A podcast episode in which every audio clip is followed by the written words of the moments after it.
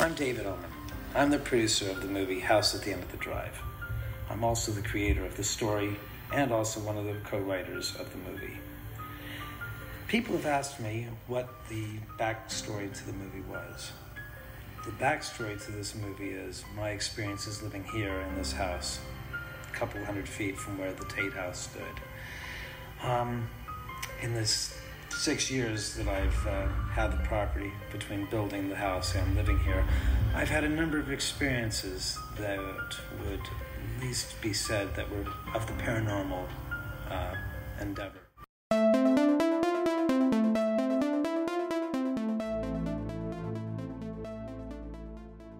There's a house that sits on Cielo Drive in Benedict Canyon that has an array of paranormal activity.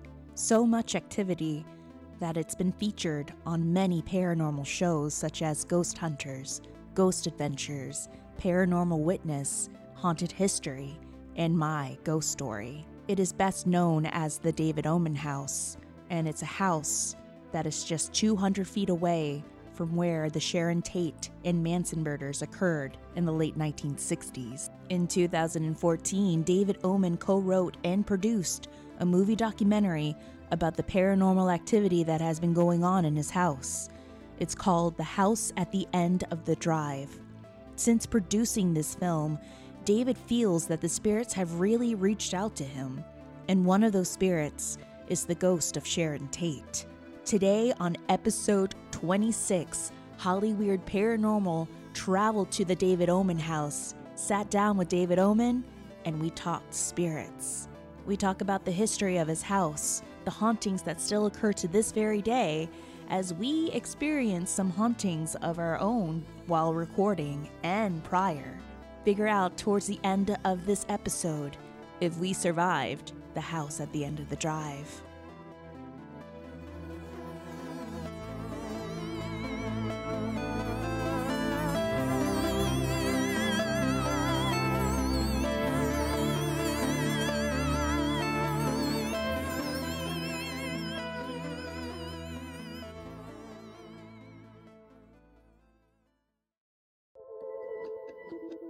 I've never done a promo before. What do we do?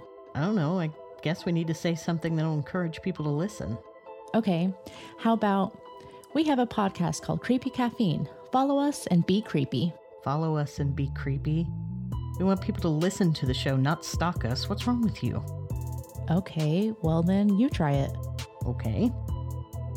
Hello, friends. I'm Whitney, that's Danny, and we have a little show called Creepy Caffeine. From true crime to paranormal, books, and movies, if it's creepy, we want to talk about it. Join us each week for the podcast meant to get your blood pumping while we discuss all the things that creep us the f- out. Now available on all your favorite podcast platforms. Yeah, that's probably better. Can we cuss in a promo? I don't know. I'll bleep it out, it'll be fine.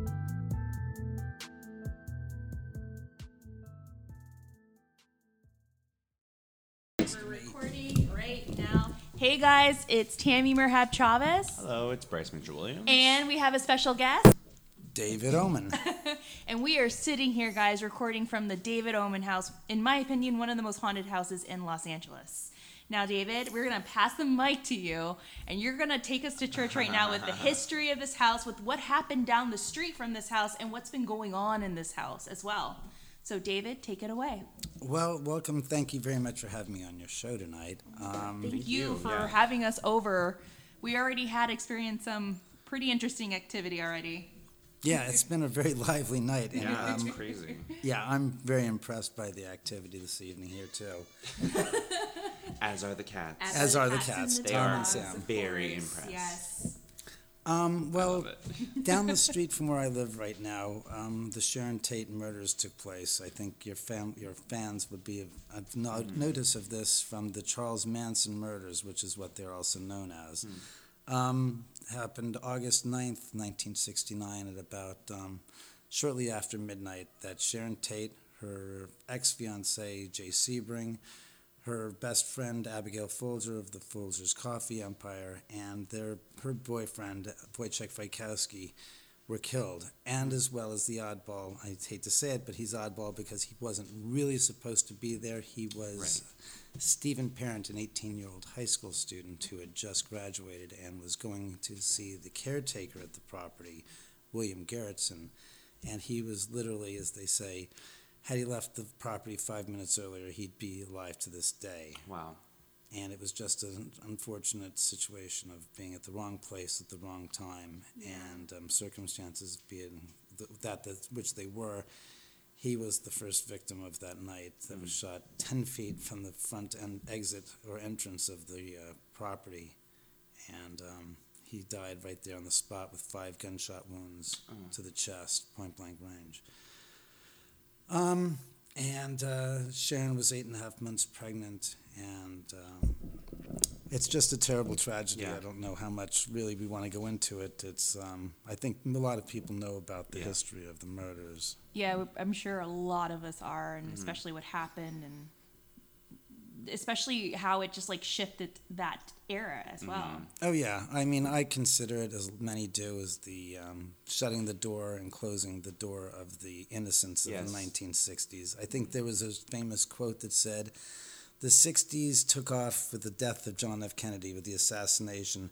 And it went to a wild roller coaster ride, and it came to a crashing and a burning end with the Charles Manson murders Yeah. of the La Biancas and the Tate murders down the street from here.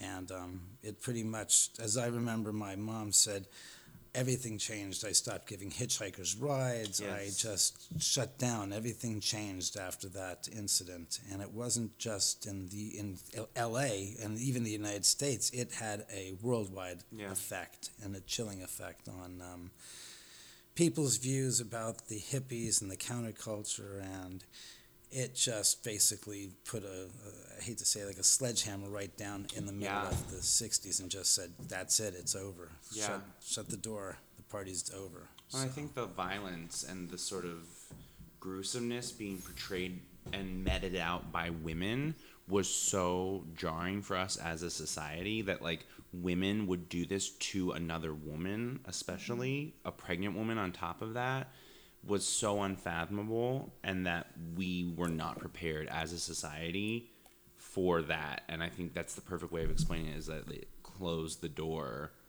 on that chapter in our history Yeah, I think as you said, when they finally uncovered and revealed, or they figured out who the perpetrators Mm, were, mm-hmm. that these were suburban 18, 19 year old girls. Yes. One of them was a valedictorian in her in her high school. I mean, these weren't, as you would say, the stereotypical degenerates or you know dregs of society that were committing these murders. These were not, um, for lack of better words, what you, what people would consider monsters. Because they looked just like everybody else. They were just kids. And how could they do this Yeah. terrible thing? And yet, it like you said sharon was eight and a half months pregnant and the whole when the whole case was revealed and they went through the details of how sharon was killed it was it was the gruesomeness of it that she was pleading for her life and the woman said listen here bitch i have no mercy on you. You're gonna die quote unquote susan atkins right Wow. when she stabbed her. And eh, it's just um, it's hard to uh, express you know what you know the the whole totality of the effects of the murders and how society literally changed on a dime Yeah. from that point. I remember reading that Richard Nixon then used that to his advantage to start to enforce more and more greater re- reprisal laws against the youth movement and mm-hmm. the anti-war movement. And it's it's just it's a sad situation. And now we're approaching the 50th anniversary of oh, the Oh, wow. murders in 10 months, I think it is. It'll be August 9th, 19, um, 2019 next year, and there's three motion pictures dealing with the subject of Sharon Tate that are coming, that are in pre-production or in production. One is Quentin Tarantino's Once Upon a Time in Hollywood. There's also something called The Haunting of Sharon Tate, which some people have mis- misunderstood or think that somehow it's going to be revolving around the paranormal activity in my house. And Oh, I'm like, going, no, that's not the storyline from what I understand. It's um, that one's actually based upon the story of Sharon Tate and the experience and the of the paranormal activity that she had experienced at Jay Sebring's house when she was engaged to Jay Sebring, and that house was about a mile up the drive up the street here on Benedict Canyon, and that was the old Paul Bern house that. Um, we were talking Jean Harlow's Yes. house, where Paul Yes. Bern was murdered or suicide, they say, um, died, and she was there in the top floor. And the story goes she was um, sleeping. She woke up and she saw this man, this short, impish man, as she said, like a five foot four inch tall man, naked, and he was rifling through his um, the uh, the roller the roll top desk. And he looked and turned and looked at her, and then he went back to looking through the through the uh, papers, like he was looking for something. Sharon got up, walked out the hall, down the hall to the top of the stairs. At which point she looked down at the bottom of the stairs, and she saw this apparition of a blonde-haired woman who was tied to the bottom of the banister, and she said that her neck was cut from ear to ear and she was there bleeding and dying. And she walked down the staircase, went around the apparition as she described it, went into the bar, fixed herself a drink, Yes. and then started picking away at the wallpaper in the bar. Went back upstairs and went to bed. The following morning, when Jay got home, he went and asked her, said, Honey, what happened in the bar? And he took her down to the bar and pointed out to her the piece of wallpaper where it was picked off the night before by Sharon. In fact, confirming that she had, in fact, experienced and seen what she had seen, and it was no dream. Oh wow. That's the story of the haunting of Sharon Tate. And then there's another movie that Debra Tate is producing about Sharon as well. That's also so there are three motion pictures in production about Sharon Tate. Oh, wow, and it's so crazy that it's like on the upcoming anniversary. I mean, of course, like capitalize while you can. Why do you think they're now coming up with all these movies of Sharon Tate all of a sudden? Like, what what sparked this? You think? 'Cause I- it's all happening at the same time. It seems like it. I honestly don't know what it is that and why that is. I do know that from personal experience with my own movie, House at the End of the Drive, which I made, Right. um, which was it was a fictionalized account of my personal experience living here on this private drive and having the paranormal activity, but it was a dramatized version of it. And basically, Hollywood at the time when we had made it was abject opposed to anything in regards to a dramatic or even something that was like a scary movie or a ghost story connected in any way, shape, or form to the Sharon Tate murders. Wow. And literally, it was like, no, we don't want to touch that subject. The studios were like, no, no, no. And this was going back a few years at least now. And it was very, very disheartening. And then all of a sudden, it was like the cat got out of the bag. Yeah. Charlie Manson dropped, was, was dying. And it was almost like, oh, well, as soon as Manson dies, let's go and make movies about the Sharon Tate murders. And guess what? It's the 50th anniversary coming up, so we can tie in the release of our movies. And I'm The like, winds really shifted. yeah, boy, have they. Hmm, hmm. Yeah, and no s about that Ah. in too many ways. But um, it's it's interesting. 'cause like I said, I'm like saying, all right, fine. Now that its time is turned around, I think I'm going to finally take the film House at the End of the Drive out for theatrical limited release and see how it plays. Because I think that it's a much more accepting audience Yeah. base that would say, sure, One let's see hundred it. percent agree. Now let's talk about you living in this house. Walk us through the early '90s. You get a call from your dad. Ah, yes, that was actually 1998, late November on a Sunday morning. I think it was around the 27th or the 28th of November. I get a call at 8 in the morning from my father, and I'm passed out asleep, and phone rings. I was like, yeah, what? Yeah, yeah, Dad, it's, yeah, yeah, uh-huh. It's 8 in the morning, what? He goes, I've got, he's like, I found a lot. It's like, yeah, okay, Dad. He goes, it's in Beverly Hills. I'm like, yeah, Dad, okay, it's in Beverly Hills. I'm thinking, what are you bothering me at 8 in the morning on a Sunday morning for Dad about a lot in Beverly Hills? What are you kidding? And he goes, no, let me go on. I'm like, oh, no, God, help me. I'm like, okay, yeah, go on, Pops. And he goes, it's $40,000. And I said, I went, I went silent. The phone, I just, my dad goes, David, are you there? It's like, Dad, it's a misprint. Come on. It's probably 400,000, 400K. He goes, No, it says 40K. It's like, No, Dad, I, I bet it's a misprint. It's 40, it's 400, not 40. He goes, Well, humor me going up there. And I say, All right, fine, fine. So he gives me the address, and I at the time was living in an apartment that was my sister's from years earlier that she was renting, and so that was rent control. So I drove up to the house, up to the lot, and um, I got there, and I'm looking down the driveway. I'm going, "Oh my God, I don't believe this." I said, "I finally found the private drive again." Holy shit. Because in high school we used to come up here to the Tate House because we all had read Helter Skelter. Of course. You know, it's like a sensational event took place in your area. Wouldn't you want to go see it firsthand because you read it in the book? Right. So we used to come up here, and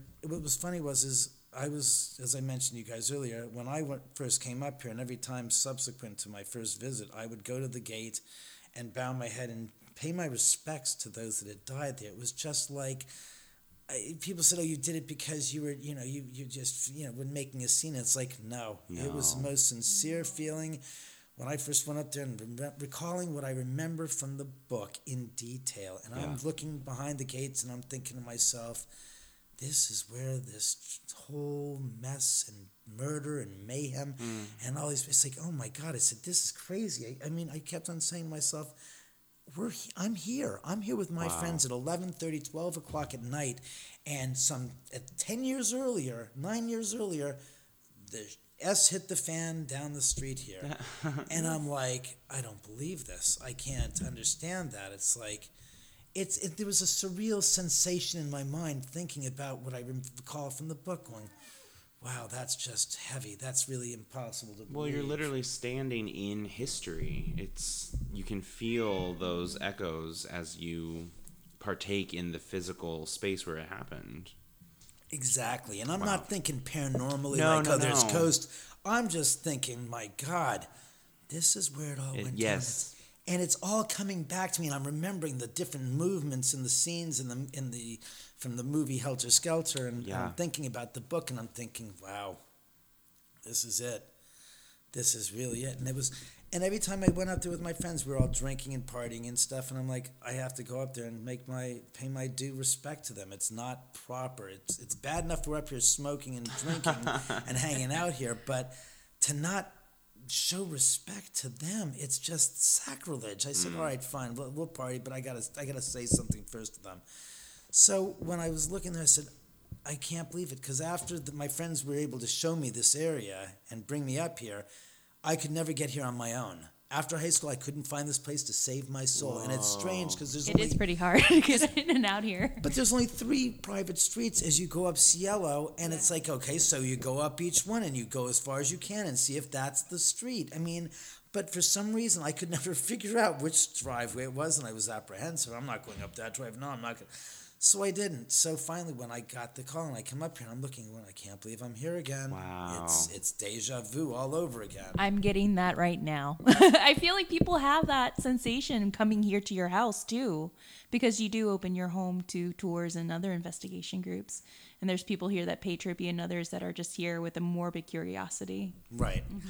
And it was like, so my dad drives up, and I'm like, Dad, that's, I, I remember going, that's where the Sharon Tate murders took place. And I'm pointing down the driveway, and he's like, so what? Like, I don't give a good goddamn. What the hell do you think we're here for? We're here to reminisce for about a 40,000, tragedy. yeah. I'm here to look at a piece of real Yeah, estate. What's with you? Like, slapped you upside down. He goes, What's the matter with you? He says, We're here to look at this lot. No going, nonsense. yeah, he's like, "What are you crazy?" Well, my you know my dad was a was, was a straight shooter, so I'm like looking down the hills. I said, I said, okay, so this is it, and I said maybe it is forty thousand dollars because it's pretty much at the time it was just a vacant lot, um, and it was a pretty steep slope. It was probably about a forty-five degree angle slope. It was you could not walk down it standing upright. You had to rappel with a rope going down the Oh slope. God. It was pretty steep, and I'm like going. Yeah, I said, this might just be. I said, he goes, yeah, it's only 48 feet wide. I'm going, wow. I said, 48 feet of frontage on the street. And I said, look at that. You've got a hillside to build. And I was like, huh. But the thing was, my father was a builder, and he Oh, wow. built houses on on upslopes where literally you had a steeper slope than that. And he excavated in the top half, and he built a staircase going up, Wow. lit- literally 30 feet. up up up to the house where the where the duplex was, and I was like going, if you can build that. I'm sure you could build on this lot here. That's Yeah. not. This is a piece of cake. so he was like, "Yeah, we're gonna buy this lot. and We're gonna build." it. And saying, "Oh, that's been my dream since I was a kid. Since I've been what since I was able to crawl." I was literally going with him to different job sites where he was building houses and stuff, and he had built my sister's house and my sister and brother-in-law's house some 20 years earlier Wow. or it was like uh, 15, I was, I was 95. So it was like 15 years early, and I was like, when I want to build my house, because it was like, I knew the house that I grew up in was the house that my dad had built, and I was born into it. Literally, they moved, they, they rushed me from the hospital and came right into the, that brand new house that he had built. And I said, he kept on telling me about, oh, this is how you do this, and Wow. this is how you build this. And I was like, crap, it's like if you've got the way to build your own freaking home, gee, there's so many things you can build into it and do the way you want to. So it's not like you're buying somebody else's house and going, hmm, okay, I can live with this. I can work. I can. The words are, I can work with this. Is Yeah. what people say when you buy a house. You go, you look at what you've got, and you go, "Oh, I can work with this. I want to do this. I want to do this. But that's not it. Oh, holy hell in a handbasket. Sorry, we were on a little break, guys. So um, let's go into this. Uh, so your dad purchases the, the land, and Yeah. then you guys break ground, and there's already activity spurring during construction. Oh yeah, um, we bought the lot in January of 1999, and I think it was about eight months later after we went through all the processes of getting the plan check and getting the permits and stuff, we broke ground and actually started. Now, what was interesting was when we bought the lot, we actually had 13 caissons, which are three foot diameter holes filled with concrete reinforced with steel rebar in the ground that go about 30 feet into the hard rock. And on top of that was another bunch of steel uh, rebar across the land, which was also there from the previous owner. Um, we then started construction, and I think it was about July of, two, of 1999, and we finished on August 30th, 2002. And during construction, well, six months before construction, I assembled the laborers, actually where we're standing right now. And um, the uh, I assembled the there's five guys at ages from 17, 16, 17 to about 22 years old.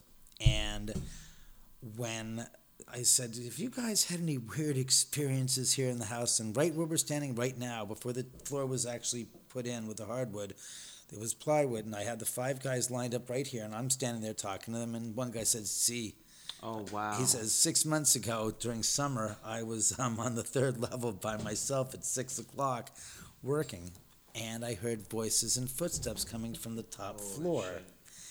Now I figured it was your father and you coming back because your dad was the supervising contractor and you were, you know, the under contractors that would check up on stuff. I said, yeah, and he says I came up to the top floor and I looked, and there was no one on the top floor, and I'm saying, Senor Paul, Senor David, donde estás? And there's nothing. So he goes out in the driveway, looks up and down the driveway, empty.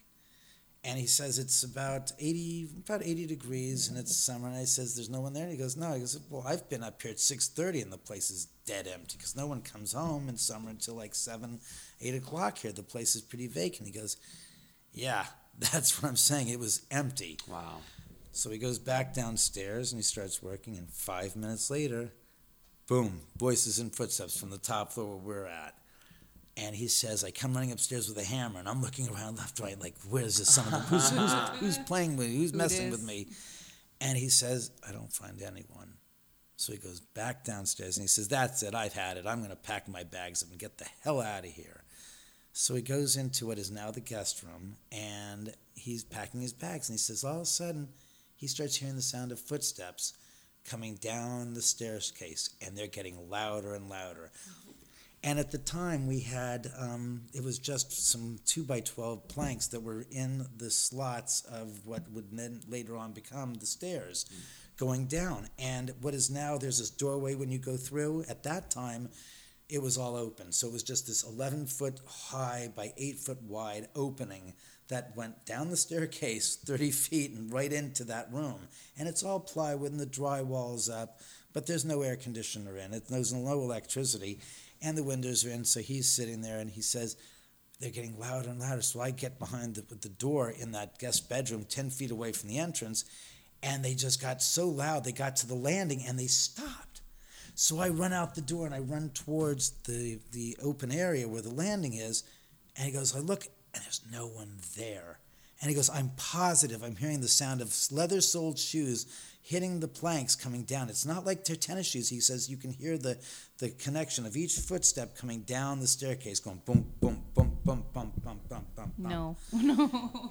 And he says when it's there, he's expecting somebody to be there. He says there's no one there. And he said, oh. and then it happens. He said, this two-inch ice-cold breeze comes whizzing across the nape of his neck, above his shoulder blades and below his hairline. And he says it's just like ice running across the back of his neck. And he says he's got, he says the, his body got kind of rigid and the hairs on his arms and his body just stood straight up. And he screamed, Dos míos, dos míos, llame boy, llame boy.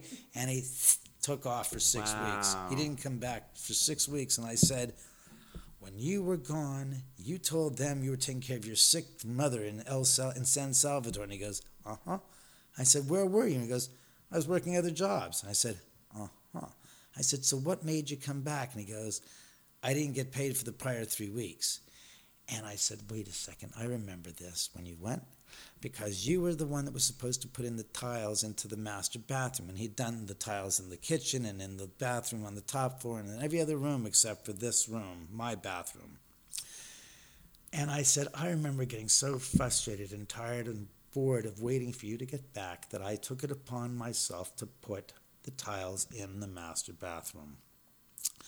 And I grievously believe that I've watched this guy put the tiles in. He takes the you know the spackle, he puts it on the, the he puts the grout on the tool, he slaps it onto the uh, to the tile, he slaps lathers on, he slaps it in, and that's it. And he puts a couple of spacers in, and voila, you're done. And then he puts the grout on top. I am going to tell you, don't you ever think No. lowly of somebody's job until you try it yourself and realize, hell, they've been doing this for 20 years and mm-hmm. they got the expertise and Yeah. understanding, know how to do this right. And It is an art form. it really. Those Lowe's commercials make it seem so simple. Oh. the DYI. Here's this to Yeah. DYI. There up you your, go. Up your eye, up your you know where with a DYI. Uh-huh. And I like started to realize when I, after I did the work, I looked. I said, "What doesn't look right about these tiles?" And I said, besides the fact that some tiles are a little closer than other tiles, and some tiles are a little bit edged above the other tile, I said, "Yeah, what else besides the obvious?" He goes, the fact that the tile pattern doesn't look right. And then he said to me, he says, You know what I do when I do the tile, because you're using natural stone with a natural pattern and veins of the marble, you have to take the tiles out and develop the pattern that you want to put out before you go and you put the tiles down. You mm-hmm. don't grab the box and take tile one, tile two. ti- It's like, no, no, no, no. You've got to know what the pattern is laid out before you go put them on. Otherwise, you get hodgepodge lines going one direction and crossing the others. Oh wow, yeah. And it's like, oh, sh-" he goes, yeah, that's why it, I, you pay me the big bucks for this stuff. And I'm going, and I'm cursing myself, saying, well, if anybody ever doubts my story, let them walk down into my master bathroom after they've gone through the entire house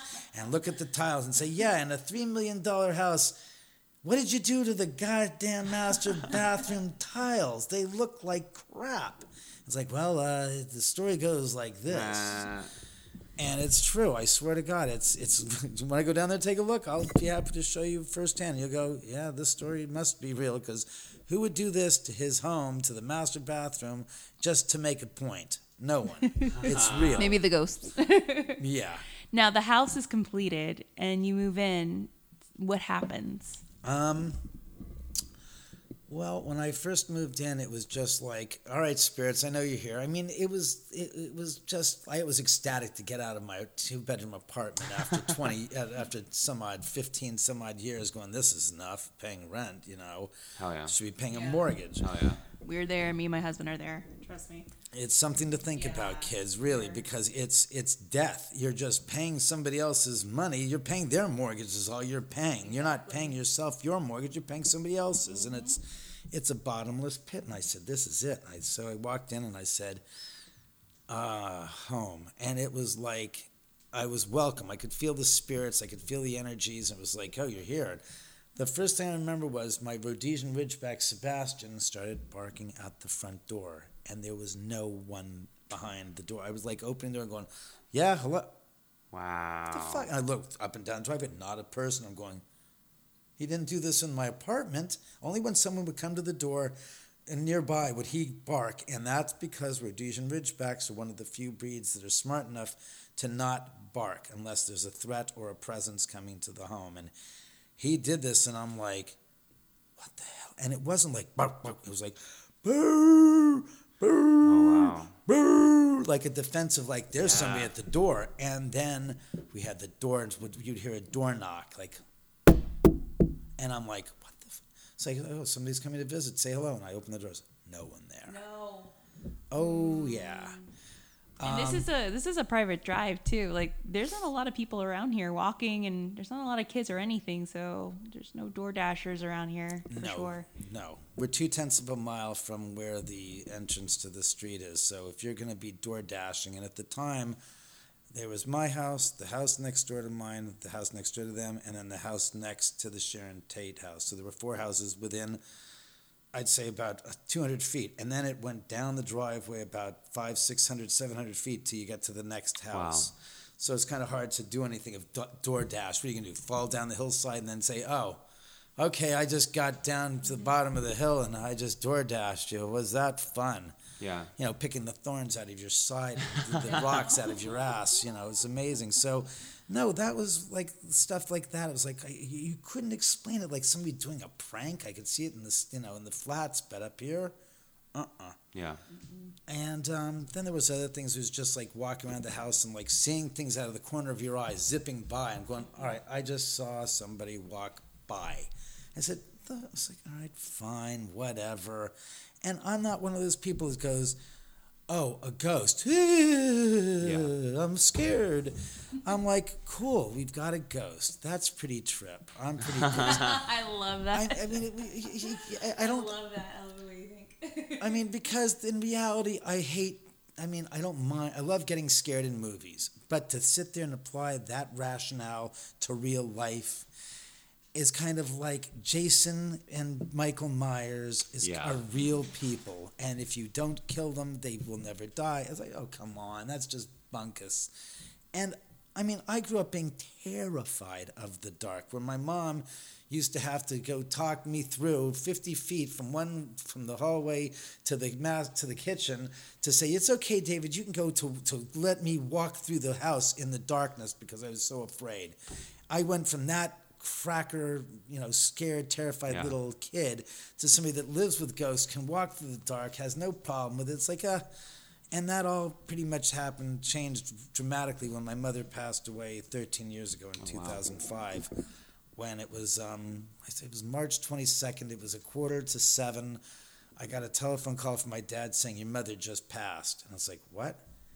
And she was dying of, she was battling pancreatic cancer at the Oh, wow. time. So, you know, but she, her health was fine. She had just been to the doc, cardiologist that day, and she was, you know, doing fine, and they were on certain meds to help. And needless to say, I drove over there, and I was there within 15 minutes because they live not too far from here. And I um, remember vividly walking in the house, and the house was all lit with, with candles. And I'm like, we're not a religious family.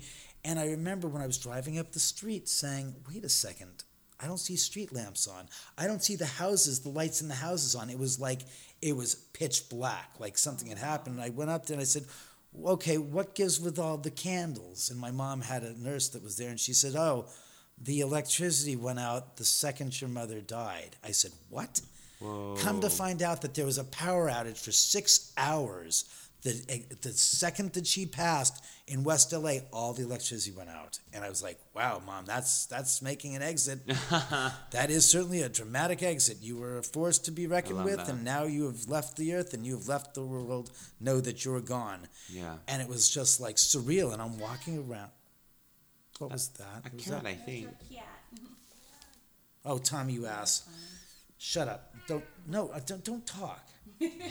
Because you're in my mic. You're in my. You're in my. The cat's head. trying to make a debut. Yeah, the cat's trying to give me a so headache. you had an experience with a full body apparition. Oh wow. tell us about that because I remember reading about that. Yeah, that happened a few months before she passed. So, like, let me finish the story about the passing. So, I walked to the house, and there she is, frozen in her bed, like in motion, like with her mouth a little agape, like, like, uh. And I said, "What happened?" She goes, "She was, was at the cardiologist today, and they testing her. She was fine. Apparently, the anti-cancer medication for the pancreas had a bad history of messing with people's hearts, and was actually what caused the heart attack oh. was that, and it wasn't the pancreatic cancer, but it was like."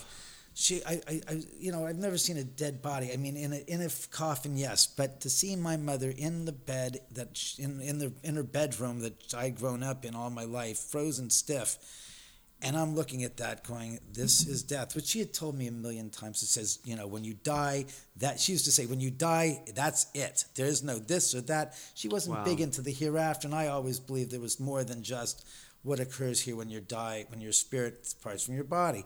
So I walked and I remember touching her, and it was cold as ice. And I kept on having this recollection of thinking, it's that's not mom.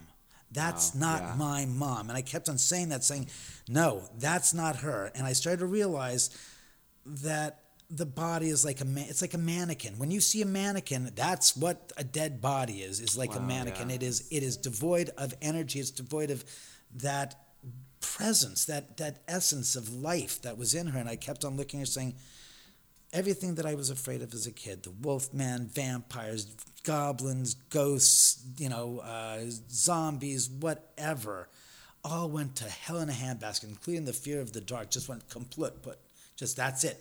And everything that she had said about death, and that's it. When you leave, you leave. That's it's like wow, the finality is really clear, and it made it so apparent that it's like this is it. I've had my pets die, and that was different because I'd known them for maybe 10, 15, 20 years. Wow, yeah. But it's your mom. There's only she used to say you only have one mother and one father if you're lucky. You know, we're not talking about the you know the stepfathers and stuff, but she said that, and I was like, going, okay, mine. I just humor her, and I remember just looking there and saying, "This is it." I said, "Everything that you know about the, the ghosts and the demon, it's all bullshit. Forget it. No matter what some religious religiosity spokesperson's going to tell you about, oh, this and that. That's Yeah. candy coating the crap that you have to come to grips with your own mortality." And when you're dealing with that of who brought you, that whose whose body you were born from, and you have to look at that person dead in the location as well as when I did, it was just so life changing. It just just said that's it. Everything else is crap. Don't listen to the zombies. Just and when stuff happens to you, appreciate it and recognize that it's not a plight. It's not a curse. Hmm. To have an interaction with a paranormal or with somebody that is dead, is which I now start to refer them as, that's their spirit coming back to visit you. They're not here to hurt you. They're not here to Yeah. scare you. They're not here to go boo bullshit. They're not wearing a ball and chain. They're real. They're there to say, I'm here to warn you. I'm here to give you some information. I'm here to check up on you. I'm here because I so love you and I, you're still on my Wow, mind and. I still want to be around.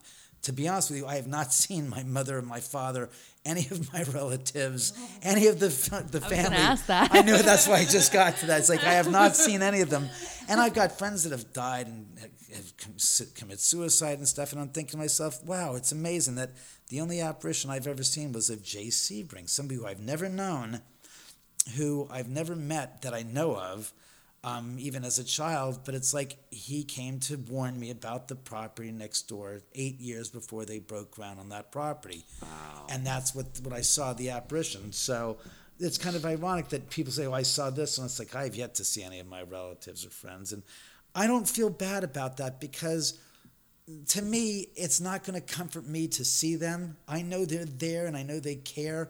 They don't have to impart with me like saying, oh, it's okay. It's like, no, I know it's okay. Don't, I, I got it. I know you're around and it's okay. Don't waste your energy ma- manifesting unless it's really important and I really need to be forewarned of something. So you do what you have to do. I'm not missing the interaction because the truth is, is it happens when it happened when I saw Jay Sebring some 13 years ago or 14 years ago. It was literally, it lasted 10 seconds and then it's gone.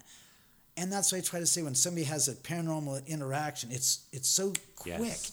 and it's a previous, it's so, such a brief little interaction that the the the ninety nine percent of the time of their life they're going to spend reliving that experience Yeah. and trying to decipher it, and how should we say come to grips with it and try to understand, and then they go through different um, perspective views of it. Like, oh, it was hurting me. Oh, it was going to. It's like, no, he just popped in and said hello, and you had a meltdown because your perception was that he's a ghost. Oh my God, it's Casper the friendly ghost. It's ghost.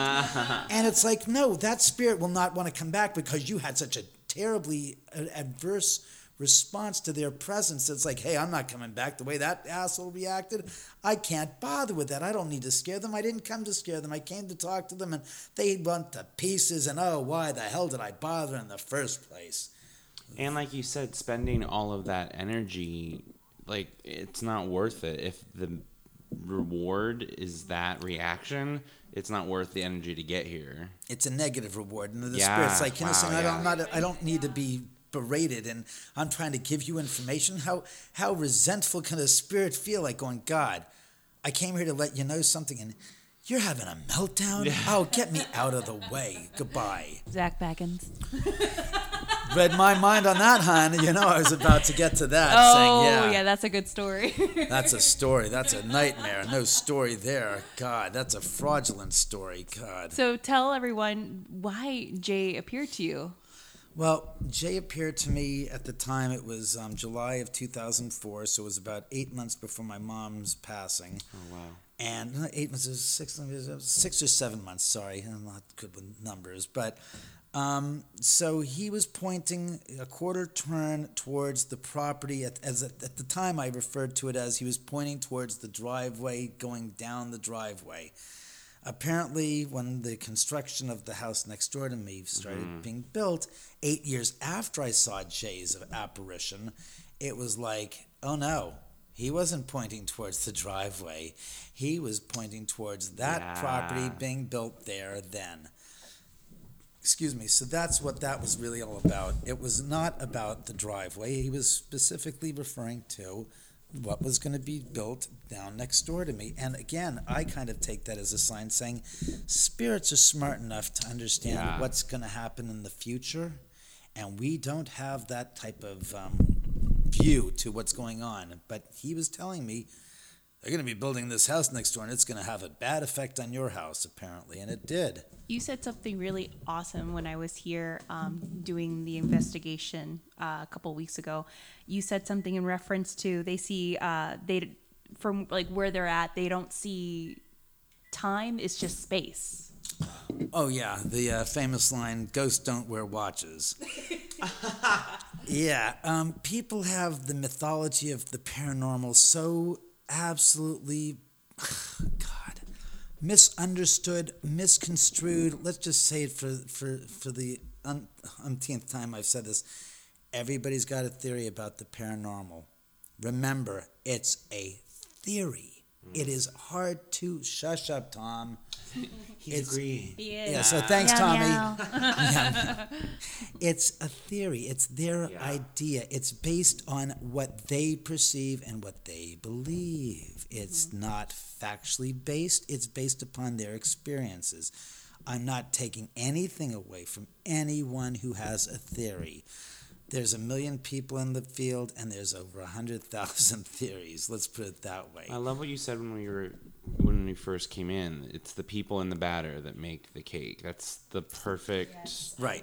We What- always are talking about that. Like it's what you bring to it. It's what your mindset is. Like you affect it as much as they affect you. Right. When people come here to the house, there's a different Yeah. dynamic of what happens here. It's like I said, when you came the first time with your friends and you were here and you were experiencing the paranormal activity, I said, it won't ever be the same as that night because it Right. depends who's here in the mix. And what I'm saying is, is the house has a certain dynamic, but that also applies to in general to dealing with the paranormal. You can go on a paranormal investigation, have a great time. You can go to a paranormal investigation at the same location with different people and have not such a great time. What I'm basically getting at is the people that involve themselves in the paranormal have different motivations. Some of them have a religious motivation, some of them have a personal motivation of trying to connect with a friend or a relative that's passed. Um, some people are just curious to figure out what's going on and what's going to happen in the afterlife. And some people are facing down their own mortality and wanting, as one person said to me, goes, Look, I'm dying and this and that. And I'm very much, he was a vet from, uh, fought in Iraq, and he said, I'm have a terminal illness and I want to see what's going to happen on the other side and I want to get familiar with it. It's like, I've, I've heard so many different stories from so many different perspectives that always open my mind up a little bit further than what I expect and what I've anticipated. And yeah, that's that look that you're giving me right now is exactly how I felt because it's like, how would you feel if you were in their shoes and you're staring down your mortality and you know you're passing because you have an unoperable disease that was part of the chemicals that they were using in Iraq and Afghanistan and it's Oh. basically yeah it's one of those stories and I, I felt heartbroken and I've had people that have come here um, friends of mine have brought some uh, one of my friends Brian whose father and mother own shh, Tommy. They owned the um, Starline tours. About seven years ago he brought some guys that were shipping off to Afghanistan. And these were 18 19 year old kids. And I said no no you guys are coming in. You're coming in to go into the, house. I said no he's going to give me any money? It's like no no no no no no no. This is just because we weren't doing a tour. I just said come on in. Let's check out the house. And Wow. I just kept on hearing. He said some of these kids are not going to come back. Oh. Period. And I was just like thinking to myself, Tommy. No, I wasn't thinking Tommy. I was thinking. Ah. I was thinking to myself. Everybody's got a different path in their lives and what they're going to do and what their destiny is, and you don't know. Hmm. You just don't know, and it goes the same with the paranormal. And I've had many paranormal groups here. Hold on one second, Tommy. Shush.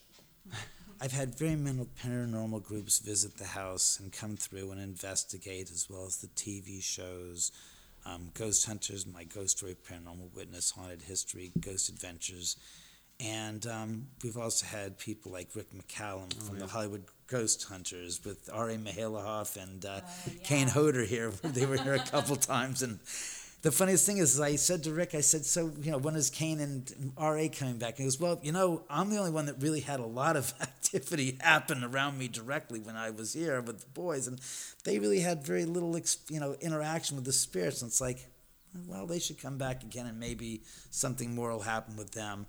But it's like everybody has their own opinion, a theory, and some people get so wound up hmm. and so steadfast in this is my theory and no no you're stealing my theory and i listen to these people and i listen to the banter in the chat rooms and the different you know battles between different paranormal investigators and it, it, it, I, i'm sorry i stutter when i say this but it's kind of upsetting to me because Yeah. I live in one of the most active houses in paranormal in the paranormal field. It is not as an insane asylum. It is not a castle where people were tortured. It's not a hotel. Wow. It's just a house that my dad and I built, and it gives affords me an opportunity to see a lot of the different paranormal groups and different individuals. And people said, "What paranormal group do you belong to?" And I say, "I don't. I don't want to belong to any paranormal group. I really, it, it to me, I'm I live on the inside of the bubble, not wanting to be on the outside, being part of the groups that are circling around." Yes. And the you know the orbit of my house. I just in other locations. To me, it's like I got turned off when I started hearing people bitching and moaning about theories, saying, What are you really after? Ego? Or are you after information and understanding and sharing that knowledge that Wow, you're gaining yeah. and evidence with others? Because all I hear is bitch, bitch, bitch, Yeah. ego, ego, ego, blah, blah, blah. And it's like, you know something? I really don't care. And I've removed myself from it.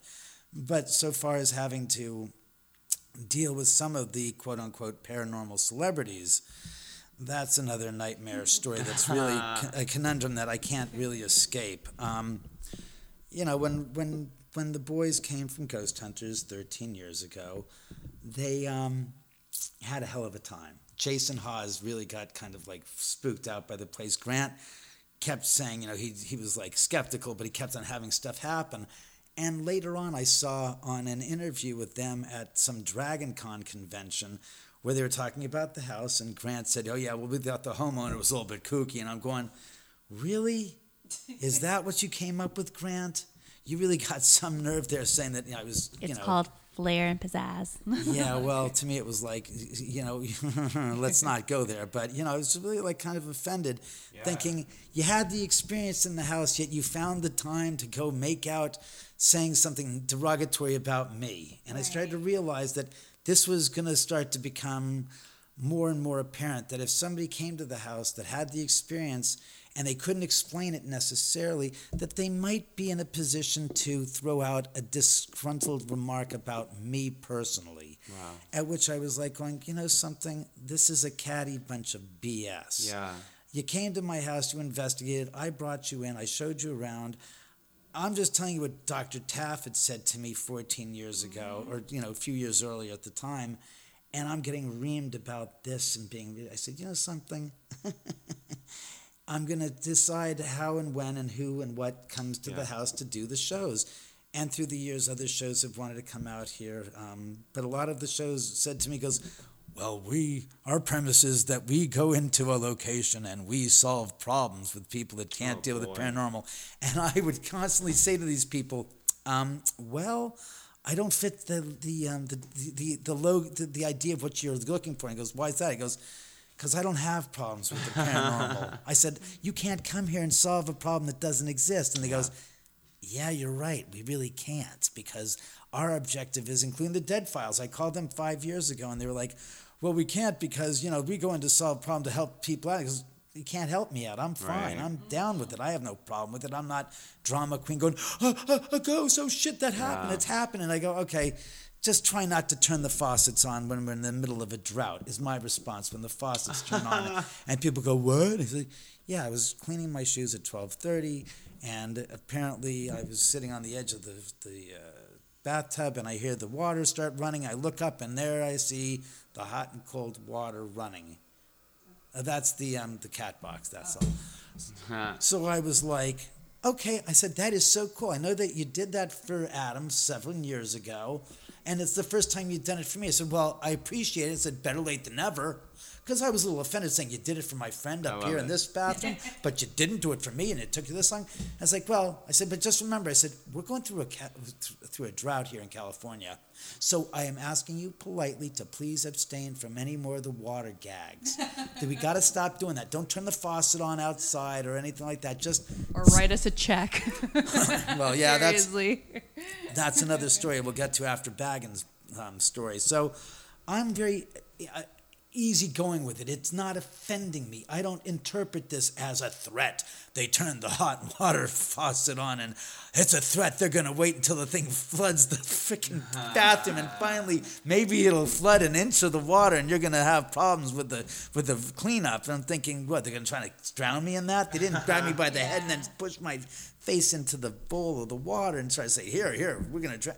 None of that stuff happened. So I'm like going, spirits are here. All right, that's cool. I can deal with it. It doesn't bother me. They want to share my space, fine. Wow. And what was interesting was is after the show Ghost Hunters had aired in 2006, I got an email from Lisa Williams, the famous English psychic. Mm-hmm. And I'm like, it's like, so Lisa Williams, I want to come up and see your house. I saw you on Ghost Hunters. And it's like, I so I wrote her back and said, yes, you can come up here by yourself without your television crew because she had a TV show. And I was told that she was down at the bottom of the driveway a couple months earlier shooting some promo footage at the bottom of the driveway. And I, my neighbor told me, I said, she has no business being on our driveway shooting anything since it's a private driveway. You should tell her. She goes, well, it's too late. She already left. And it's like, well, next time, boot her out because there's no way she should be doing that. So I said, if you want to come over, she goes, fine. So she came with her manager and she walked in the house and she came in and she stood right about, ooh, about a foot and a half from the landing going into the living room. And oh, she looked to the right and she looked in my bar and she says, oh, do you know you have a big party in your bar? And I'm going, squinting and looking in the area, going, what the fuck? Uh-huh. Huh? I can't see what. And I looked at her and she's all of five foot three. And I said, Lisa, I can't see a damn thing. What are you talking about? And she goes, oh, I'm sorry. She goes, there's Jay Sebring. And she's pointing with her right index finger and she's pointing into the bar. She goes, like, there's Jay Sebring, there's Sharon Tate, there's Rudolph Valentino, whose house is across the canyon from here. Yeah. And she goes, I see a couple of other people who I don't recognize. And I'm going, I don't see anybody. I can't recognize a soul because I don't see anything of what you're seeing. And she goes, Oh, yeah, by the way, I see some Native Americans there. And that just, when she said the Native Americans, I like turned and looked at her like, What the hell are you talking about? Native Americans in Beverly freaking Hills? Are you kidding? I'm thinking to myself, all these things. I'm going, okay, this has gone off the freaking deep end. So she walks through the house. She says, oh, yeah. She says to me, she goes, oh, they want me to tell you something that they really appreciate you. And I'm like, I looked, I was like, appreciate what? She goes, oh, they appreciate you letting them stay here and hang out. And I took a double take and I said, well, Lisa, I said, I know only how Sharon Tate and the other four people died at the end of the street some 40 years earlier.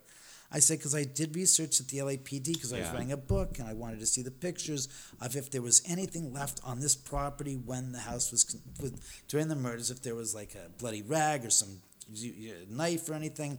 So I got a chance to look at the pictures and I was mortified by the images of the victims on the slab at the morgue and um, the crime scene photographs and just the graphicity and forget what you guys have seen that the, the photographs that have Yeah. been absconded from Yeah, the they're LA online. There's They're- some- I- there's- I'm there's- so surprised that they're online.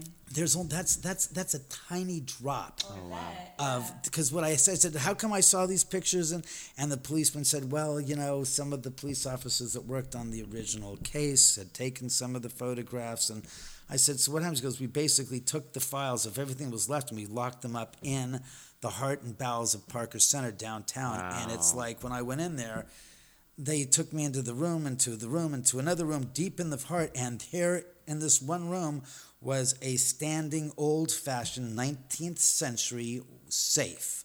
A freestanding safe, like a bank safe, that was like five feet tall by four feet by four feet, and it was like olive drab green with gold Yeah. filigree, you know, stenciling and lettering. And I'm like, going, holy crap. And it had these two, I'll never forget the two big brass dials and the big brass handle. Yeah. And I'm like, I don't believe this. And he, they, they, this is where, and they open the thing, they unlock the safe, they open the combination, pop it open, they bring out this box, Gesundheit.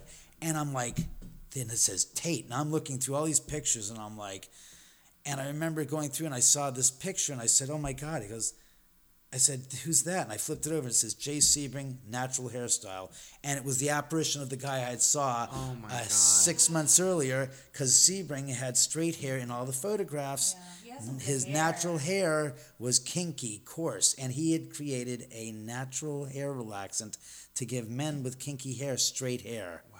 And he used it on himself, and it's why his picture had normally had straight hair. His real hair was kinky, and I said this JC picture. Bring had some good hair, and he did some good hair. He had the Hair Institute, the Sebring Hair Institute. So, um, I So, what are who are so the entities that are here that you're in communication with is are, who are they? well, we know that Rudolph Valentino's been recorded here. We know that we've got a little girl that's named Gwendolyn that that pops in. Um, and I say pop in because nobody lives here, and I mean by that it's not the word live that I mean that I'm using. It's I'm saying Club Oman. yeah, it's, it's basically it's club dead. They come in, they come out, they come in, they come out, they visit, they re-energize, and then they go on their way. And there's no like um, uh, tracking of how many spirits are in the house at one time. It's just come and go as they please. I have no idea who.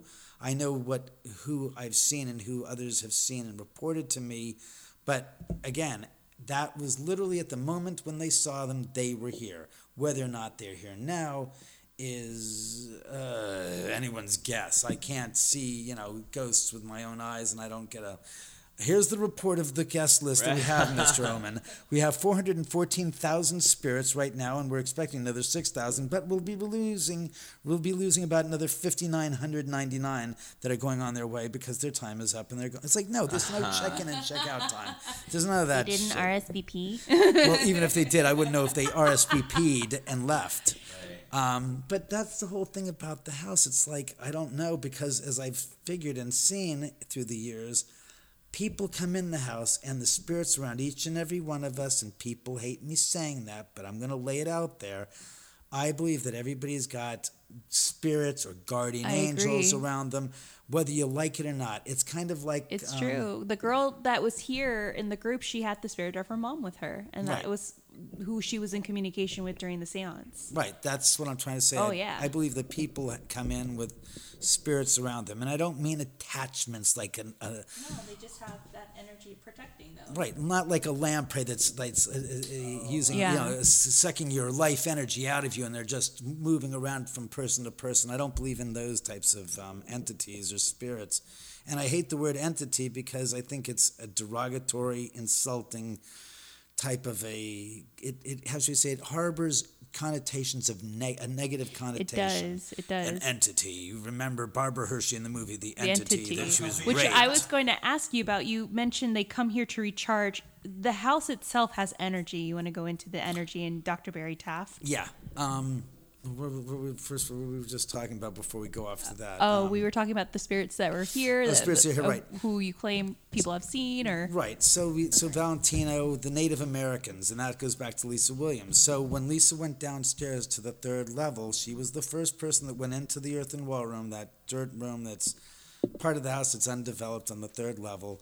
She walked in and she looked up to the corner, left corner of the of the earth up there, and she goes, "Oh, do you know you have a Native American on horseback whose remains are interred in the earth?" And I'm like, here we go again. She's going off on the deep end, and I'm like, I, I, again, this is what I'm thinking at the moment. Remember, at the moment, I don't know Lisa Williams except being a psychic, so I'm listening to her and going, again with the Native Americans. What's this Native American stuff that she keeps babbling about? And that's what I'm saying at the moment. And I'm looking up, thinking, I don't.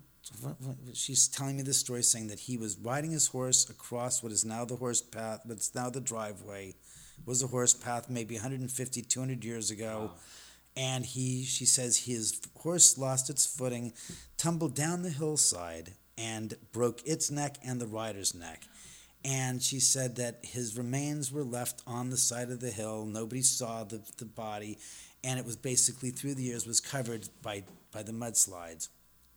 This is my chair. I'm All sorry. right, fine. Yeah, Sc- no, I just I no, no. heard that sound. That's okay. It, everything sounds so much worse in, the In- microphone yeah. and in the headphones. Like, what is that? What is that? That was that one was definitely. just had to ask. You I know. know, no, that one was definitely me. Sorry, sorry, sorry. So no, no. So she says to me that he's that his body and remains are interred in this earth, and I'm like, going, son of a gun, wow, that's strange. So I said, let me do some research. So literally a couple months later, I got a um, uh, one of the Benedict Canyon Association's month six month flyers or something little magazine they, they distribute, and I'm for some reason I'm looking at it and I don't basically care less and I flipped the page and I've never done this before and it was ironic because I look and it says marker of Native Americans at Chevy Chase and Benedict Canyon. I'm like, what? I read the article and it says a native there's a marker at Chevy Chase and Benedict Canyon at the Beverly Hills First Women's Club, which is on a granite boulder. There's a brass plaque and it says in 1929 when ground was first broken for the Beverly Hills First Woman's Club, the remains of three Native Americans were, inter- were uncovered here from a battle between the Native, the early Americans, early Californians, and the Native Americans. And I'm like, whoa, whoa, whoa, whoa, whoa, whoa. Ah. And I'm thinking, I was like, what the, what, what Lisa Williams said? Holy crap. I'm like, oh my God, there's some truth to this. So I did in research and found out that in 1839 or 1838, the southern this whole area was owned by this uh, Spaniard. Um, well, she was an African American Spanish woman whose husband was the um, what was he? He was the I forget he was a, a general or something or a captain of the Spanish army. And his when he died, the the land that he owned was like 4,500 acres, and it went from ben, from all the way up Benedict Canyon here, all the way down to La Cienega and Olympic, and all the way east into West Hollywood. Just this huge, massive spread she owned, and it was all undeveloped, and it was her ranchero. And in 1839, 1838 uh, or 39, the Native Americans, the Tongva tribes, men went down and tried to basically raid her ranchero. And the ranchero was now is Alpine and Sunset mm-hmm. Boulevard. And there was a running battle between the Native Americans and her ranch hands, and it moved all the it traveled went all the way up to Benedict Canyon, what is now Benedict Canyon and Chevy Chase Drive. And that's where there was a huge walnut grove apparently in that area. And the na- three Native Americans who died there were, in, were buried right there on the spot. The others got away. And I started thinking, oh my dear God, the story of Lisa Williams is really getting some traction. So I said to myself, wait a second. Next time a psychic comes into the house and you bring him into the earth and raw room, say not a word. I kept it like going, mm, mm, mm. I said, I have, it's like the old thing is, I, the old, there was an old game show called To Tell the Truth. Oh, yeah. Well, I have a secret. Can you figure it out with, whoops, without me saying two words? So I brought in James Van Praagh during the Larry King Live episode. He was here and he walked in there and he says, "Oh my God!" I said, "I feel the presence of a Native American, and and I, I don't feel very comfortable." And he ran out of the room. Um, Lisa, let's see, uh, uh, let's see. Oh God, some uh, Chris Fleming came in there after the Ghost Hunters show, and he said the same thing.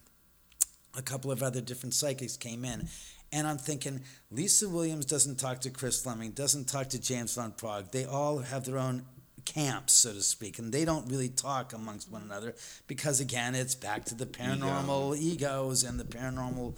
Wow. You know, I'm this is mine, this isn't yours. I have to protect my brand, whatever. So there's no cross contamination. So I keep my lips shut, and every time a psychic comes in there. I'm just watching to see what they do, and there's some that are in there and they're like they're down with it, it's okay, and some like Van Praagh is like, the uneasiness, the unrest was like, I got to get out of here. I can't deal with it. And they ran out. Um, I've, I've met others people like J- Jason Gates from The Haunted Collector, and I became friends with him, and I invited him to the house. And then I met Dana Workman from the Haunted Highway show with Jack Osbourne. She's come over a couple times, and she was said, said first person to say to me, said, "Look, I'm an actress. I got hired for this gig to be work opposite of Jack Osbourne for this haunted highway show, and I'm really not really familiar with the paranormal, so I'm learning as I'm going along. And I'm like going, okay, well at least she's honest. She had the honesty to say that. I've met Josh Gates of um, what was Destination Unknown now, and also of that Oh, other yeah. show. Yeah. He was the one that did the show Fact or Faked, where they would take an incident and they would and they try to deconstruct and figure out can we manufacture this? Can we make this happen without other means to make this to explain this evidence that we've got? And I asked him twice, two different paracons. I told him about my house. I said, "You should come up to the house." He goes, "Oh yeah, yeah. I live in L.A. Never, ever has he ever come here." And to me, there are other people that are of the same ilk of that of that um, paranormal field, like Chip Coffey I have friends that know Chip. I've reached out to him. I've reached out to Loyd Auerbach, the famous parapsychologist that Barry Taff was good friends with, which we'll roundabout going to get back to Barry Taff. And still, I've asked Loyd for the past 13 years to come down and visit, and he lives in San Francisco. Not one single time has any of these people, which to me spells some kind of a curious, curious question, which is this is my analogy. If you were invited to go to New York City to the national to the Muse, no, National Museum of Art and we're, or Natural History Museum, and we're invited to see the Hope Diamond, and you're a gemologist, and you have the chance to see it up close and personal without without a private viewing, wouldn't you be the first thing you'd be doing is like, I got to see that. I've got a chance. Yeah, absolutely, I'm going to do it. But I apply this same rationale to these paranormal investigators that are quote unquote, I'm a psycho. Uh, Lisa Williams went out of her way to find me to come to my house because the genuine intrinsic curiosity that is inside of her. I not only respect her for that, I applaud her for that because that's putting the, the rubber to the road where it counts, meaning I don't know how, I'm not asking for money to come here, but if she wants to, it's open to her. And she found it out on her own and found me when I wasn't known. Others who have been personally invited here have not done that. I find that, I don't want to say this, but disenfranchising about their credibility and about their truth and their honesty and their integrity and what they're selling as a brand. Because if you're going to say, if you're going to walk the walk, you better talk the Yeah. talk. And if, I mean, if you're going to talk the talk, you should walk the walk. I mean, if it's here and you can see it, why wouldn't you want to come out here? If you live in LA, oh, I'm busy with the shows. It's like, gee, you know, until this Destination Unknown became big, you were doing dog crap. Right. And I've, I'm friends with Bill Murphy. You know Bill oh, Murphy, and Bill's been here a few times. He was here with David Ono of ABC News, and David was here with Bill. And David wanted me to do some talk show or some type of podcast with him, which hasn't come to fruition yet. But Bill and David were here like four months ago, and the stuff was happening, and David was like going. I don't believe this is really happening. It's like, Yeah. oh yeah, this is all real. Stuff was happening here already with us. Oh yeah. So I mean, to me, I I am one of those crazy birds in this in the universe that says, "Look, I've got this. I'm willing to share this. If I don't have the big investigation going on, and I'm and I'm, I'm free, and I've had friends just say, "Can I come over to visit and check it out?" I says, "Yeah, come on over." I don't charge anything for that. That's amazing. It's when we have the investigations and we have seven hours and we have the team of people here and we're doing the food and the prep and there's the psychic that's got to be paid then it's a whole mm-hmm. it's a whole production. And i don't have a problem doing that. I like sharing my experiences because when i was a kid i wanted to see ghosts so fucking bad. Oh, go to a haunted house was like Yeah. i said to my parents friends like, is your house haunted? And my mom would say excuse me david what the hell are you doing don't, don't, don't, don't, do, don't embarrass me here you stupid That little is all of us. little brat don't you do that and it's like and i'm like eight years All old of going, our listeners. so I mean, to have the opportunity to live in a house that's so haunted, I don't believe that you know being on top of the mountain saying, "Look at all this shit I've got, and look what you don't have." Ha ha ha ha. Yeah. That's an egregious pain in the ass because just because you've got it all and you're hoarding it, you're a prick. Yeah. You're not a person of any worth, and you know, like I said, to me, that's not who I am. So I share this with people randomly, and and and very much so. And like I said, it's it's a hoot and a holler. Um, and you've been here and seen the activity and the REM Yeah. pods going off. Hi, REM pod. I REM Or the- pod. or is it REM I will pod have K2? to second that. I mean, when I did the the hunt here, there are things that I've seen and and felt. My equilibrium was totally thrown off in the third floor. To the next day, I was telling you I had like a paranormal hangover. My equilibrium was still like thrown off the next day. It was just a lot of stuff that. I mean, I've never felt anywhere else, and I can attest to it. I can. I can. Let me ask you now. Today's the second time you're here. Any of that residual type of No, I feel good. I feel good, and um, I will. I mean, say for the record, there's nothing bad here. I never felt threatened here. There is something here. I believe it 101 percent, and I, you know, believe that you have a lot of great intention behind it. And there's some, like we mentioned before, there's some people that come in. It's it, one of them even mentioned to me out of the group. It's what you bring in, and it's so true. It is so true. And there are some people we were talking about this earlier of our favorite person, our homegirl, that was just like knew she knew what she knew the history coming in and she just made it about herself and made it kind of negative I know who you're talking about. yeah so um yeah there was a girl in the group that I, I mean the emmy for best dramatic role goes to that's all i'm gonna say but you have this unique communication with sharon because at one point this woman like got very dramatic she got very upset about something she says she kept on seeing sharon covered in blood pleading for her life about the baby and then I was like, wow, she's really having this episode. She's really having these feelings. But then she started mentioning, oh, and then, you know, she was never able to be a mom and I was never able to be a mm-hmm. mom. Oh, so I was like, okay, now it's about you. It was 100% projection. a And lot then- of people do that. They, yeah, they, project. They see their own life and they sh- they compare it to Sharon's. Like, well, but Sharon's not going through a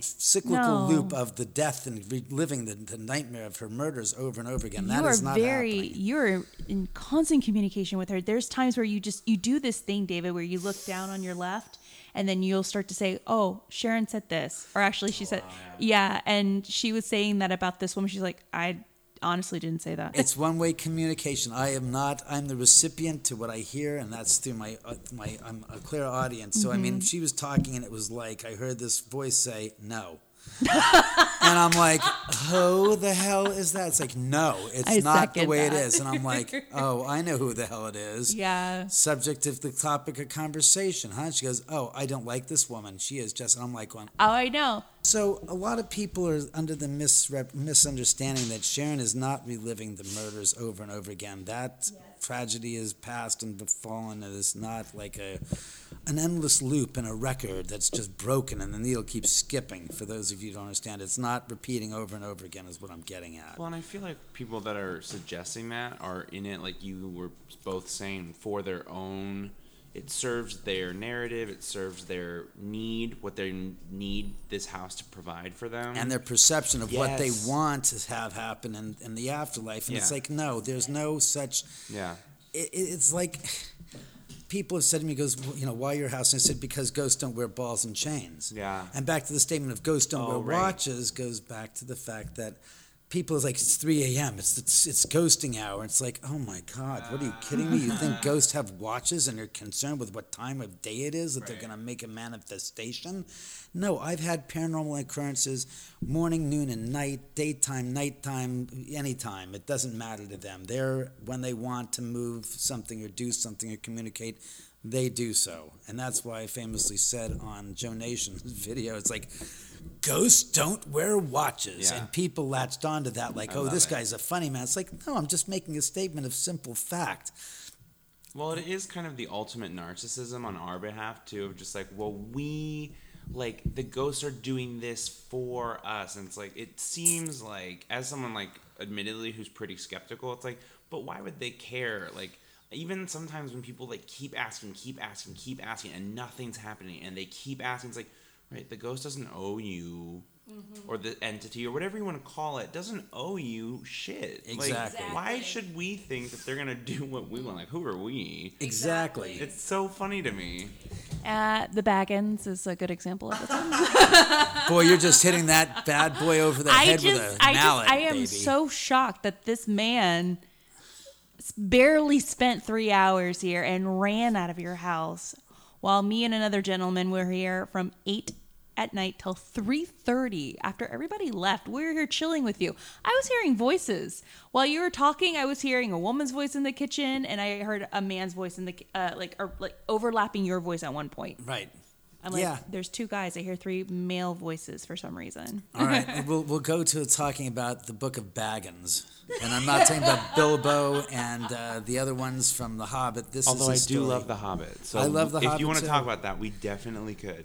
It'd probably be, probably be more enjoyable for me to say Fair the enough, least. You know, enough. talking about this and rehashing this experience and nightmarish episode of my career with the paranormal. But um, um, about four and a half years ago, I got a call from Ghost Adventures, and they've been asking me to be on their show for a long period of time. And I said, no, I'm not going to do this. I'm not doing this. I'm not doing this. And um, the uh, I finally acquiesced and said, okay, let's do it. And um, uh, at the time, it had been 10 years about since Barry Taff had been out here investigating the house. And Barry Taff is a doctor of parapsychology and had done over 4,500 cases.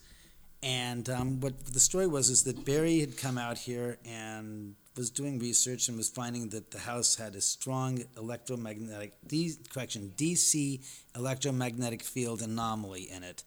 And he brought out his geomagnetometers, and the numbers were reading at 2,000 milligauss positive all the way to 2,000 milligauss negative. And for those that don't know, normal is between 3 and 500 milligauss positive. And what Barry said is that the meters on these on the measuring devices will peak at 2,000. These could are well be well above 2,000 milligauss Wow. positive or negative, In but both meters directions. in both too. directions. Wow. And he says it's like a giant quadrupole where you take a compass around the house and the compass will spin around in certain parts of the house and it can't find true north. Um, and Barry and I were working, he'd come here for about uh, 12 months. And Barry had some strange experiences here. Nothing to the levels of what he is now saying, where he was going to the hospital every time he came here. Oh God. He had been here over 20 times, and my friend Jeff had been driving Barry to and from this house from his apartment. And Jeff said to me not too long ago, saying, "You know, all that story is about Je- about Barry going to the hospital." I said, "I never took him to the hospital one single time after we visited your house. So, if anybody questions about that, please let's talk to me and let them hear the truth." And it's like, "Yeah, I know, Jeff, I know." And what the story is behind Barry Taff not coming back is that Barry told me, I want to turn this house into a field research laboratory for the paranormal, for worldwide research. And I said, Well, Barry, I said, there's only one problem. I live here. Mm-hmm. This is my legacy. I am not doing that. I'm not turning my house into a giant, gosh darn lab rat or guinea pig. No. No. I said, if you want to do things, fine. And then I said, I've been approached by the Ghost Hunter show to do their show. And Barry says, Oh, no, you're not going to do that. And I said, Why not? He goes, Well, tell you the truth, I had a falling out with the producers a few years ago when they were starting the show, and I was I was basically axed off, so I don't like them. And I said, okay. He goes, furthermore, I don't want to degrade the quality of the of the of the activity of the house by having you do other shows that I don't have faith in. It's like, well, Barry, you forgot one thing. I own the house. I live here. It's my house. I will do what I will do, and you will have to deal with the outcome. He goes, well, if you do that show, I will not ever be involved and associated with this house, and I will cut. it." I said, well, Barry, if that's the case, so long. And that's the truth story behind why Barry Taff does not come back to the house. Had nothing to do with, oh, the uh, power of the house is making me sick. Yeah, he was affected by the house, but never to the dramatic point that he has now embellished and turned it into, where, you know, you read Zak Bagans' book, I Am Haunted, and he's, he's going, you know, I talked to Barry Taff, famous worldwide paranormal, renowned paranormal investigator, and he's been to the, you know, he, he says after the first time he went to the house, it almost killed him. But then he follows up, but he's come there 20 some odd times after that incident. And I go, does somebody proofread your books, Mr. Bagans? Yeah. Because to make the statement of A, it almost killed him, and then make the contradictory statement that the gentleman went back 20 some odd times afterwards defies human logic. Yeah. I don't get the idea where this guy's got a brain and the people that read his books take it seriously and don't Yeah. make the equation saying, wait a second, man.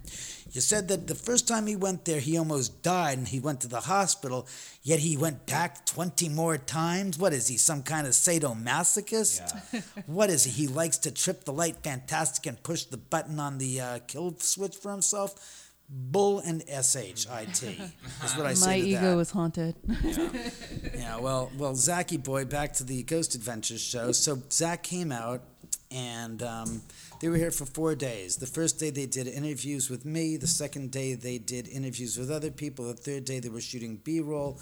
The fourth day was the lockdown. Now Zak was never here until the actual lockdown on Thursday night. Wow. And um, what's funny is, is they were starting the episode. They were starting to do the investigation, and the night before it came to the house, they and the night before the investigation lockdown, they did the B-roll, mm-hmm. and the producer said to me, "Oh, we've got this story. We want to float it by you. Do you think it's good?" And it's for reenactment. And I go, "Tell me the story." Well, this girl, Dre Fordham, is telling us that she came to the house a couple of months ago, and I'm saying, "Wait a second, Dre Fordham. Where do where do I know the name from?" And it's like, oh, that's that girl that called me up like six months ago and said that she wanted to come back to the house. That she came with a, with a with a group of investigators some years earlier on a private little investigation that didn't you know didn't have any charge. It was like an hour, two hours they went through, and she wanted to come back, and you know she basically disappeared. I didn't hear from her after that. And I'm like, so what's the story? And says, well, she came up here a couple months ago and drove up to the um, to the watchman, whatchamacallit, drove up the driveway, and um, she says she was with her mom and she saw a uh, the apparition of Sharon Tate in a white nightgown, covered in blood, pregnant, Oh, walking, God. clutching her pregnancy, walking down the driveway. And I'm like, what the fuck? And he goes, yeah, and that's what we're going to do a reenactment of. I said, no, No. this this I said I said here and I say no this is a a not true story b I don't believe it c I think it's derogatory and defamatory and really disrespecting Sharon's memory Yeah. and her spirit and I said I think you should be counseled not to do this well we're doing it anyways because it's great for ratings and I'm like Ew. okay so they shot the they, they do the setup and they're walking down the driveway right down from my house and I snap a bunch of pictures in the middle sequence of this of the photographs there's one photograph with this girl and there's a ball of white light coming out of her stomach and I'm like, what the hell is that? All the lights are in front of her as she's walking up the driveway. There are no lights behind her, so where's this light coming from that's pouring out of her stomach? Wow. So I got this chill and I said, Oh my God. I said, This is dangerous. I said, Oh my God, I feel like you're walking on somebody's grave. And it was like, Oh mm. God, I feel anger and I feel people screaming and yelling, saying, How dare they? And we're going to get them and all this stuff. And I said to the producer, I said, When you guys do your lockdown, you guys are in for a ton of shit. And he goes, What do you mean? I said, You've pissed them off something fierce. Oh wow. So they start their lockdown. It's going to go from 9 a.m. 9 p.m. to 9 to 3 a.m. And all of a sudden, I hear the guy say, "No, we got a problem." I said, "What's the matter?" He goes, "All the batteries in the in the cameras are dead." I said, "What do you mean?" He goes, "No, all the backup batteries in the truck are dead as well." And I'm like, "Holy shit!" And so it begins. Yeah. So we go to the top of the stairs, and I say, it's ten o'clock, and I walked into the house. I said, David, you can leave the leave the house now. Come on. So I go to the top of the stairs. I run. I goes, it's spirits. I know you're here, and I know you're upset and pissed the hell off, and I know you want to rattle some bones and break some heads and bust some ass. I said, please don't do that. These people don't. I know you're pissed off. And then I walked out the house, and the priest said, "What the hell was that?" And I said, um, I just had to say that to protect It's your your livelihood, good, for your. Oh own protection, because my I think you guys are in deep mess. And he goes, Would you do that again on camera? And he said, Do a G rated version of it. And I said, Okay. So I walked back in, I reenacted the whole thing, and I toned it down, and which Zak refers to in his book that I'm, you know, I scold the spirits like a parent scolds a child. And I'm like, okay, I'm doing this for your benefit, and I'm getting hit over the head with this. Yeah. You got nerve. So they start the lockdown at 10 o'clock. And at about 11:30, Zak walks out the door and takes two steps on the pavement and falls down. And there's no cameras there. And I said, Zak, I ran up to him, Are you okay? Are you okay? And he's like mumbling, going, I don't feel good. My head's spinning. I feel, oh my God, I don't know. I don't understand. Oh God. And then the producers ran up to him and they're like, like oh, I don't know what the hell's going on here. So at one o'clock, or in, in during the course of that, the uh, Jay Wasley is listening to something. and He goes, David. He goes, what's this funny sound I hear? There are footsteps at the bottom of the stairs. Why does it sound like plastic crunching? And I listened on the headphones. I'm hearing this crunch, crunch, crunch of plastic underneath the, the carpet that I had put there as a vapor barrier, so that if my cats get there and go pee on the carpet, it's not going to saturate into the foam All right. the foam padding. So I said, I put this whole thing of plastic there. That's what it is. He goes, Well, there's no one in the house, and we have the cam, the boom mic at the bottom of the stairwell, and somebody. I said, Yeah, that's somebody walking across the, the carpet. I said, That's. He goes, No, there's no one in the house. And he goes, Then you've got a ghost that's making the sounds of footsteps across the carpet. So at one o'clock in the morning, I hear footsteps coming up from the outside. I'm outside. I hear the footsteps coming out from the inside of the house, and they leave. And I'm going, "What's the matter?" He goes, "We're done." I said, "What do you mean you're done? It's one in the morning. You got another three hours." Nope, we've had enough footage. We've got enough evidence. We got to get the hell out of here. All right, goodbye. And I was like, "Oh wow, that's something else." And I've been here for 16 years, and, Wow. or at the time 12 years or whatever. And Zak later on went off and said that you know David's possessed and he's the reason why the house is haunted. And I started laughing and Oh my God. I said, "I've lived here for 12 years. You've been here for three hours barely, and you know you're talking about a professional paranormal investigator." You own a haunted museum, Bagans. Like, a haunted antique shop with bullshit around. I mean, let's be honest here. You want to go find some haunted objects that are owned by people that are no longer alive for free? Go visit your neighborhood antique Yeah. store because you're going to get to feel and touch pieces and relics of peoples who are no longer alive. And there's as much potential of them being haunted as anything in Zak Bagans' treasure trove of trash Yeah. because that's what I think of that. I don't think much of that. I think it's an absolute pff, pathetic joke. And, you know, I saw that he had um, some other actors that had passed away, celebrities, memorabilia. And I'm like, this has turned into an absolute big deal of nothing. It's a sham. Well, I think that the fact that they were willing to say the phrase like it's better for ratings as opposed to the mindset of like we're here to look for the truth or mm-hmm. for what we can discover, or what we can learn, or what we can experience. Eh. That says everything you need to know about them right there. It's the entertainment industry. Yeah, That's well, what you're yes. talking. Yeah. That's Yes. all it is. It's, it's, it's an entertainment business. yeah, and that business is not. They don't understand paranormal. They don't get it. They don't. That's why it's, you haven't seen me on, on my own TV show, but I am working on a special because I've accumulated so much evidence here on the house and with so much stuff that's happened here. And my perspective is so utterly unique mm-hmm. in the field. And I don't want to do a whole series and a, a bunch of shows about the paranormal.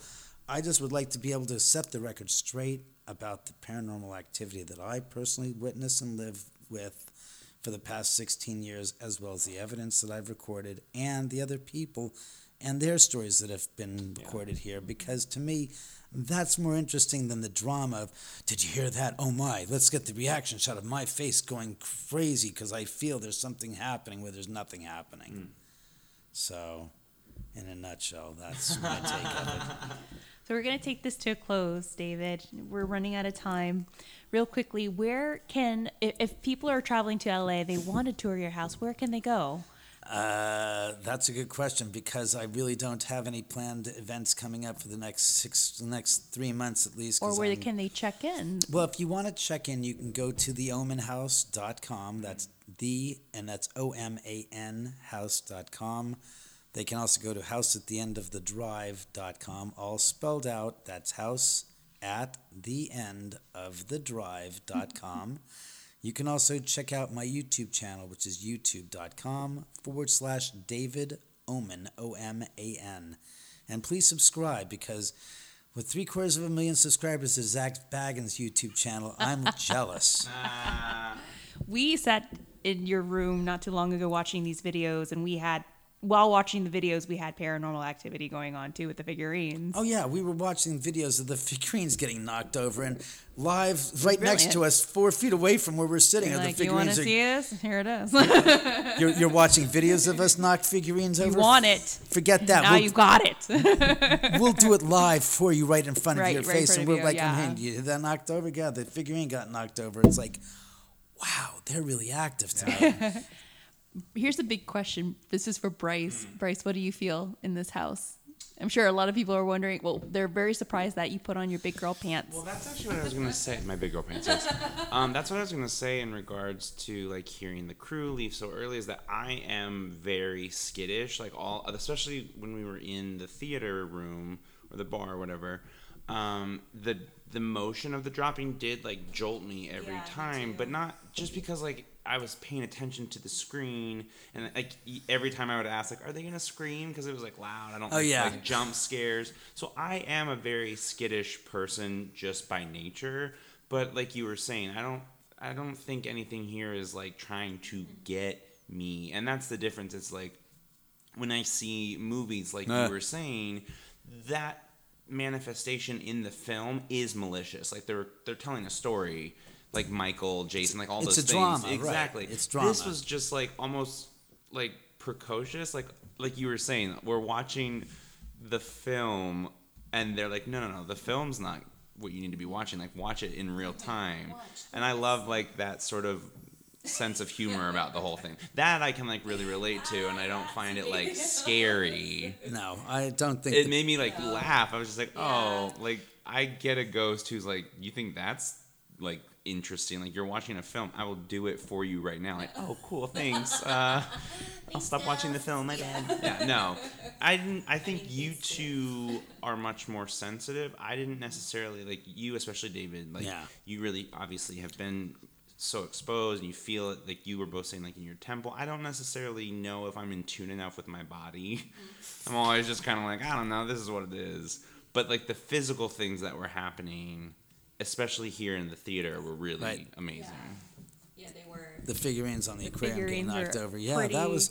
I dope. I mentioned. I said they're knocking over four times in one hour, less than. That's not normal. They Yeah. really like you because it wasn't just the same figurine. Three different figurines got knocked over, and I was going. That was just so strange. Wow! I just heard the phone. The thing just went dead. mine wow. too. That was weird. That's the spirits. That was the spirit interfered with your electronics. hear It just that? went dead. our mic or our headphones Headphones just, like, went both click. oh flipped my out. god. that was weird Yeah, that was the spirit Oh, that's saying they're them. here. I hope Domino's okay. Crap, I hate to go down. It's like, Domino, you okay? Domino, wake up, wake up. It's like, no, she died. Oh, shit.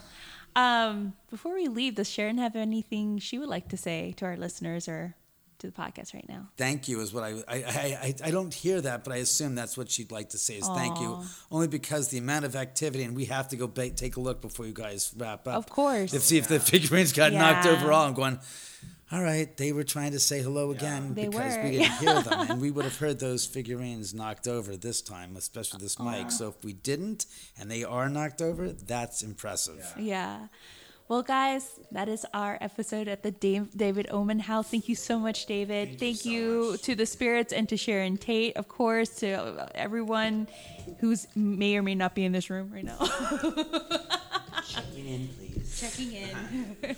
um, and if you like to learn more information, of course, go to the theomenhouse.com. The tours about your um, ghost investigation was through twi- Twitter. Did you share your Twitter? I information? ca- oh, Twitter is the Omen House. No, hold, Twitter is the underscore Omen Yes. one, and then on Instagram it's the Omen House. That's how I found out about the event. So if you guys like keep on checking in, you might catch an event or two in the future, of course. Well, thank you so much, David.